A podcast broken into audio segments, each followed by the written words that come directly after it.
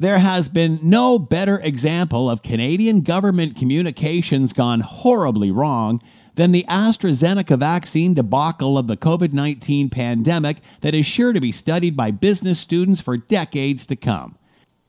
Dating back to last February, there have been no less than five complete contradictions between the federal government's Health Canada and the National Advisory Committee on Immunization, NACI, on the use of vaccines in Canada.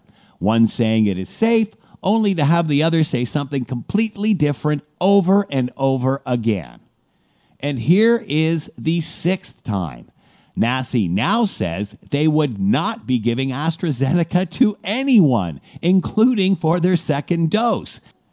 This after government health officials told us to get the first one we could find, which was due to Canada's lack of vaccine supply, leaving us with no choice but AstraZeneca.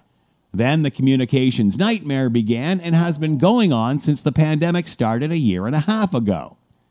Yes, we all know science changes and the pandemic evolves, but this is not about science. It's about the left hand having no clue what the right hand is doing. And people are furious with the federal government again. And NACI has played a massive role in this miscommunication.